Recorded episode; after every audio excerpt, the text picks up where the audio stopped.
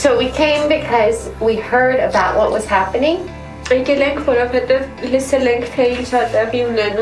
And our hearts were moved, and we wanted to come help however we can. Welcome back to another episode of On the Ground with Samaritan's Purse, a podcast where we take you to the front lines and behind the scenes of our work around the world. I'm your host, Christy Graham. And today we wanted to take a minute to look back and share an old yet relevant episode. This episode highlights the incredible ministry that takes place through our Disaster Assistance Response Team, otherwise known as DART. Our DART has responded to more than 150 disasters around the world since 2008. The episode originally aired in June of 2021. This was when COVID was dominating the news. And since then, our capacity and our DART roster has grown substantially. Our roster of more than 2,000 trained disaster response specialists are continuing to serve in Jesus' name. These specialists, they go into incredibly difficult and sometimes dangerous places. They go into war zones and other disaster areas to bring relief and healing in the midst of extreme heartache. This year alone, Samaritan's Purse has deployed more than 650 DART members to disaster zones around the globe, including the response to the conflict in Ukraine. Uh, these teams are awesome. They're made up of doctors, engineers, nurses, water specialists, administrative coordinators, and so many more specialties. And, and I love it because people go uh, with their specialty, but they don't just have one do- job description or spiritual gifting or personality. Uh, they make up, just like the body of Christ, um, a broad group, and they all have one commonality. These teams, they follow God's call in their lives, and they serve in some of the most difficult places on the planet.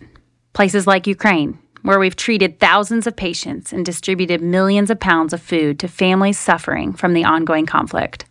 Places like Puerto Rico, where Hurricane Fiona left so many without power and access to clean drinking water, on an island that is still recovering from storms in years past. Our DART were even serving Afghan families on military bases across the United States um, long after the news of the Taliban takeover of their homeland was faded from the headlines. And even as I speak now, we have DART staff deployed to our country office in Syria. They're, they're helping to battle the ongoing cholera outbreak, as well as teams stationed at an emergency field hospital in the area.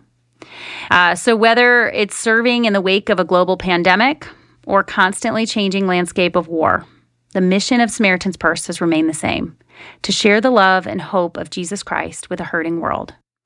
And to get a better understanding, I sat down with Dave Holzhauer, the director of the International Disaster Response Unit for Samaritan's Purse, to hear how this program works and to learn more about what it takes to deploy these specialists. So the DART stands for Disaster Assistance Response Team. And so essentially what the DART team does is the DART team is the one that responds to disasters around the world. So when you see something like a tsunami or an earthquake or war or famine, uh, it's the DART team that is sent from Samaritan's Purse to go respond uh, to the needs there on the ground. Mm-hmm. I think because of COVID and because of our emergency field hospitals being so in the spotlight, you know, this past year in New York City and Italy. And so people are aware of our hospitals. But as you mentioned, DART members get sent to other responses as well. So we think primarily medical. These people are all medical. But can you tell me who are these people representing in work? Our most recent disaster responses have been medical responses, as you saw in mm-hmm. uh, Lenoir in California at the two EFHs there. But when you think about what's happening in Ethiopia in, in our current DART, uh, medical is is one component, but we have a lot. We have uh, NFIs, which is non-food items. We have nutrition programs. We have food distribution. Uh, we have ministry programming um, to make sure that we're equipping the churches with, with ministry and evangelistic opportunities for the staff that are, are there on the ground. And so, obviously, medical, they have training, they have their specialty, but some people can become their gifts, talents, and abilities can be used in many different areas. Mm-hmm. Yeah, so we have if you think of what it takes, you have you have people from a business background mm-hmm. who want to come in and do managerial or administration. You have engineers who come in and work on our water uh, mm-hmm. uh, systems. We have electricians that come in and, and some will set up hospitals, some will help set up the base. We have, mm-hmm. uh, yeah, I mean, all the different trades we have. We have coming in from people from finance backgrounds. We have ex bankers on mm-hmm. on the roster. We have anything that you can think of. Mm-hmm. For the most part, we have security, um, we have HR. Mm-hmm. I mean, all of these different functions. And that doesn't necessarily mean that everyone who's doing HR on a DART has an HR mm-hmm. background, mm-hmm. but they use their their skills from from whatever they were doing previously, or maybe still be doing. And at most, uh, and, and, use those skills to fit into uh, a certain role on DART. Our goal is to take people who are, are have a skill set and a heart for uh, for sharing Christ, and we help plug them into the DART system and find a place for them. Like Dave said, there are so many different types of people and abilities that are needed to serve on a DART. Each person is critical. And it's like the body of Christ that there's one purpose, sharing the gospel, but there's so many different parts of the body that make that happen. Humanitarian work is important to us because it opens the door and it allows us in to be able to share the gospel of Jesus Christ to hurting people. Ken Isaacs, the Vice President of Programs and Government Relations, broke down the sectors of humanitarian work through a biblical lens, and he shared how Samaritan's Purse strives to mirror the story of the Good Samaritan in Luke 10. If you look at the parable of the Good Samaritan in the book of Luke, this, this guy's beaten, he's left in the ditch left for dead. And the holy men of the day, the, the, they walk around him. And the social outcast, the Samaritan, he sees him, he takes pity on him, and he goes to him. The, the, those are important steps in this analysis. His compassion in his heart, and he went to him. And the first thing he did was he bandaged his wounds. Hmm. That's medical. And he put him on the donkey that's logistical. And he took him to the inn where he took care of him. He would have gotten shelter. He would have gotten water. He would have gotten food. He would have gotten a blanket. Hmm. And he left two coins for intermediate care. And in that parable, Christ described the six sectors of emergency response perfectly. Hmm. So over the years, we have worked on developing the delivery capability of an emergency response team to the field with the incident command system. We have always been involved in emergency medical. Our first response in Somalia back in 1992 was essentially a medical response. It was, and then in Rwanda, it was a medical response, and we reopened the central hospital of Kigali. But we weren't thinking that way exactly. And all we have actually done now is the Dart. I imagine it as a four wheel drive big pickup. And we can put anything in it we want. And now, you know, we've got a shelter box that we can put in it. We've got the water box. We've got the, uh, that's called NFI, non food items. That would be like blankets and clothes. We can put food in it. Now we've got a medicine box that we can put in it. We're able to, to adjust uh, to what we need. And I want to see us be the best in the world at what we do. I was actually able to attend one of these DART trainings, and I just was so impressed at the way that Samaritan's Purse truly equips people to be sent into the field.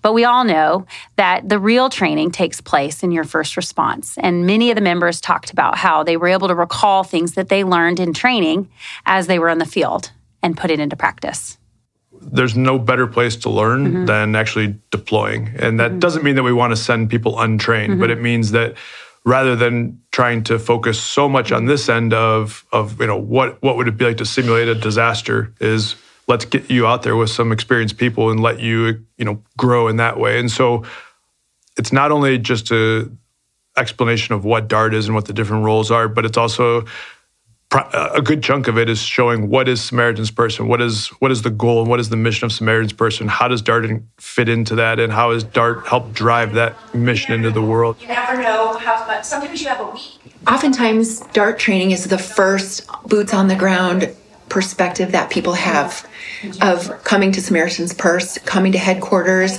and their first interaction in real life and seeing what we're all about. So the excellence in which we do everything at Samaritan's Purse is shown even in DART training. And those little things um, that I learned in training actually happened in, in the field. Uh, and so it was being ready to uh, meet needs and being ready to utilize tools that you learned in trading in the field. We have a operations and logistics training. And so you know, that's on top of the medical trainings and on top of shelter trainings. And so we're trying to to take people and develop them professionally within Samaritan's Purse as well. It's not just get on a roster and sit still. It's get on the roster and then let's invest in you and you invest in us and mm-hmm. grow together. Mm-hmm. And so, speaking to that, I know you you're wanting to grow because there's been more responses. I mean, was this year the most darts that went on simultaneously, or have you had multiple going on at once? There's been multiple, but it's been busy. Mm-hmm. The the vision of Samaritan's Purse is to be able to respond to six disasters simultaneously. Mm-hmm. Four of those disasters being medical and two being non-medical. And uh, that's not six a year, that's six at any given time. Mm-hmm. So to be able to do that, we look and say, okay, what do we actually need as Samaritan's Purse to be able to pull that off. Mm-hmm. And so we we crunched a lot of numbers. We looked at our past responses and we say, you know what, we need about 3,000 people on our roster to do that.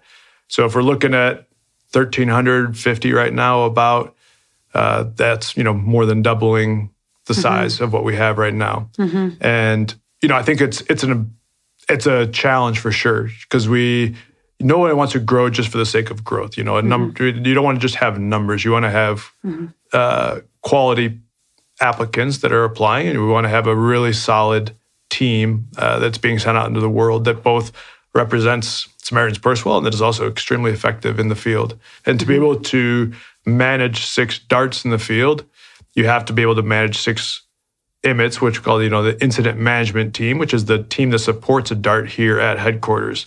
Mm-hmm. So that also means growing our staff numbers and capacity to be able to support six here at IHQ, which is a massive undertaking. And so every time we grow in the field, that requires growth and development at IHQ. Mm-hmm. And SP should be the first people there, first people there, uh, driving the response, you know, meeting the needs first on the ground. And so I think, hey, this is an incredible opportunity we have to to be able to to go into the world, like join mm-hmm. us in this. We need your help mm-hmm. in this.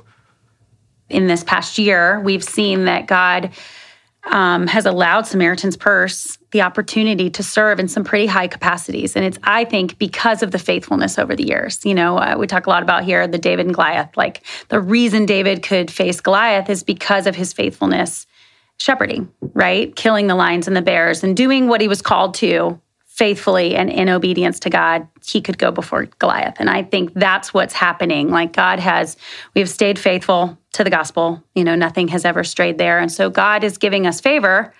But like you said, it requires faith. And so maybe can you talk about that too? Just you've been with Samaritan's Purse for a long time and you've you've responded in so many different places. How have you seen God provide what you need when you didn't have it?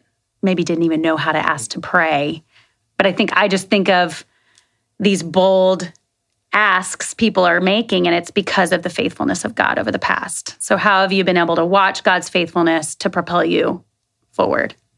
There's not a response that we don't depend on God hmm. completely mm. for, and I think there's a temptation to think that it's something that uh, that is our our own ability, our own skill, or our own smooth talking that will get us into a country or uh, open up doors for us. And if you know we we look at at the way God intervenes in countries where we normally wouldn't be welcomed and doors opened up to us. I mean, it's just the there's so many that I think over the years relationships have been fostered. I think we've stuck true to our mission and what we believe in and, and not compromise and I think God rewards that and mm-hmm. that doesn't necessarily mean that it's always going to be easy and mm-hmm. that it'll be smooth sailing from here, but I believe that we are, I believe that the goal we're accomplishing is not something for our own glorification or for mm-hmm. our own dreams. I think it's where God is leading us mm-hmm. to be the biggest and the best in the world mm-hmm. for his kingdom, not for our own kingdom. Every time I sit down with one of our DART members, I'm just blown away with their stories and the way that God answers prayers. And sometimes they're prayers that they didn't even pray specifically. Dave shared one of these stories from 2017 when Hurricane Irma hit St. Martin. We were the first plane to land and the airport wasn't even open, but there was a step of faith that was said like we're going to mm-hmm. we're to take off And this guy who knows this guy who knows this guy who who owns the airport said he'll turn on the lights for us once he knows we're near, you know. And so they there was just a step of, of faithfulness that comes from the and and boldness I think that comes from our our pilots that say mm-hmm.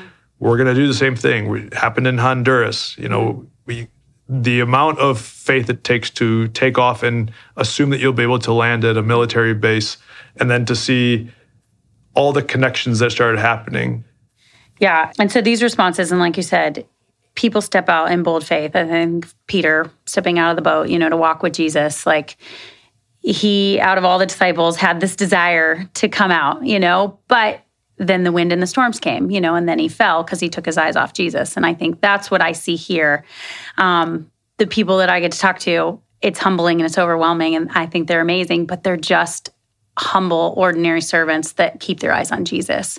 Um, so it doesn't mean that it's easy. And like you said, the storms are still coming, there's still obstacles, there's still things to be afraid of. But because they're seeking the Lord, um, they're able to step out. And so coming on these responses, they're amazing, but I know that they come with a cost and they're hard. So I want to talk a little bit about member care and the reason that that came about um, and how, so people listening, you're called to do some or extraordinary things, but you're not doing it alone. So I want to, I want you to talk to that and how your team keeps you fixed your eyes on Jesus, but also member care. When you're asked to do these hard things, you're not alone. So how how do your Yeah. teams stay sustained and stay serving in really oh. hard places? if you if you go on darts and try to do it on your own strength, mm-hmm. you will fail. And you may mm-hmm. not fail day 1 or day 2, but you will be depleted of your strength and what you perceive as your own wisdom very rapidly. And I mm-hmm. think one that's one thing that uh, it is a temptation to to rely on your own strength and to get out there and to just say, you know, there's the, the needs are overwhelming. There's so much to do. Uh, we need to get out there and do, do, do. You know, and the first thing we do in darts is devos every morning, and uh, and that's a priority that no matter where you are in the world, you wake up and do devos, and that may be a five minute devo, maybe a thirty minute devo, but it's that adjusting and saying, no matter what happens today, our focus is on Christ, and like that's that's our foundation is we need him to get through this day. The Lord sustains you. If He calls you to do something, He will equip you. The sleep didn't matter. The place I slept didn't matter. It, the, even the working conditions didn't matter because you pause and you realize that the Lord has been preparing you all your life to do this for such a time as what He has brought you to. You also have member care on darts that says that are walking with you and say, I recognize that this is a really tough time. And so I think I think member care is one of the hardest jobs at Samaritan's Purse because they help carry the weight that our dart members are carrying and and uh, that's not an easy thing to do. It's a very hard thing to do. But we want to preserve our dart staff for as long as you, as long as they're able to serve with us. And we recognize the the physical toll that darts take. We recognize the spiritual toll, emotional toll. And so when you have member care there to help staff say, here's here's good ways to re-enter when you go home. People who went to Mosul for a month and were watching, you know, people or bodies of people who had been killed by snipers coming into the hospital, or children, or parents and grandparents, and and then they get on a plane and come home and get off at O'Hare, and mm. you know, you're standing in front of Starbucks. It's like you're overwhelmed and don't know what to do and mm-hmm. how to process this. And so, our team is working on making sure that we foster community even outside of Dart.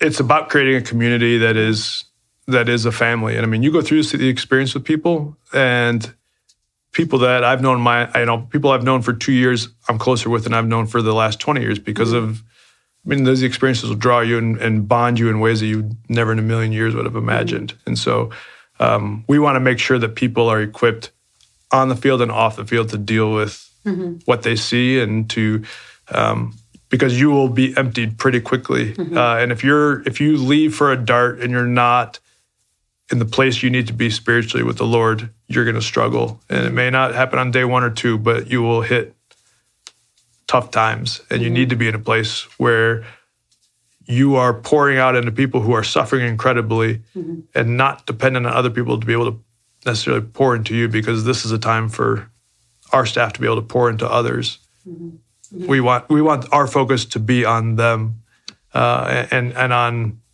you know, you can't go out and share the gospel truly from an authentic place if you're not in a good place to do that to begin with. Mm-hmm. These responses truly change you. We do our best to equip the team before, during, and after a response, but it's God who ultimately transforms each individual. It's very raw. The field is just very raw because you see this fundamental, basic human needs. Um, and ultimately, the most important one, as I already said, is, is you know people's spiritual um, spiritual lives and and their eternal life. It it's just life changing. Mm-hmm man, it gives you such a different perspective on the world. The work that we do is hard. It's difficult and it brings you to your weakness and to points where you, you don't know if you can do it again. And I love 2 Corinthians 12, 9 through 11, that talks about this. It says, But he said to me, My grace is sufficient for you, for my power is made perfect in weakness. Therefore, I will boast all the more gladly about my weaknesses, so that Christ's power may rest on me. This is why, for Christ's sake, I delight in weaknesses, in insults, in hardships, in persecutions, in difficulties. For when I am weak, I am strong. And as believers, we all have access to this strength in Christ. We all have this supernatural power that we can call on in times of, of difficulty. And so, whether you're serving on a dart or you're at home like me, and summers can be hard without routine and kids home all the time. And so, I need to rely on that grace and sufficiency every single day. And so I encourage you to tap into that power, whatever you're doing, whether you're at work, whether you're traveling, whether you're at home, um, tap into that sufficient power that Christ gives. What, what keeps me going on these darts, uh, what keeps me going on these responses is working with a group of like minded Christian people that will support each other uh, all day long all evening, all morning, we're supporting each other. And having that common group of people supportive of each other. And then if something comes up, we will go and we will get in prayer and we will work collectively in prayer to work through those problems. Knowing that uh, Jesus Christ is going to be represented in everything you do. Um, what could be better than that? You know, if the Son of Man be lifted up, he will draw all men unto himself. And if we're lifting him up, then we're doing what we're supposed to do. We're not lifting up a man or an organization. We're lifting up Jesus Christ himself. Mm-hmm. And that's the key. I think God takes experiences you've had and intertwines them into your life in ways that you never would have predicted. And and I think he he does things that allow you to experience humanity at its most broken moments and at the most beautiful moments. And, and I think when you can experience both sides of those, like that's the like the human experience, the, mm-hmm. the ability to be fully alive. I think you have to embrace like the worst and the best. And mm-hmm. like I think that's what Dart allows you to do. As members of our team return from the field for much needed rest and reprieve from responding in Jesus' name on a dart, I often get a chance to sit down and talk to them about their experience, and every response is different. Every team member is different, but at the same time, there's a common thread, and it is the total dependence on God and the way that our staff meets enormous needs in time of crisis. I love hearing testimonies. I love talking to our DART members, and I'm always challenged and encouraged by their obedience and surrender to the Lord.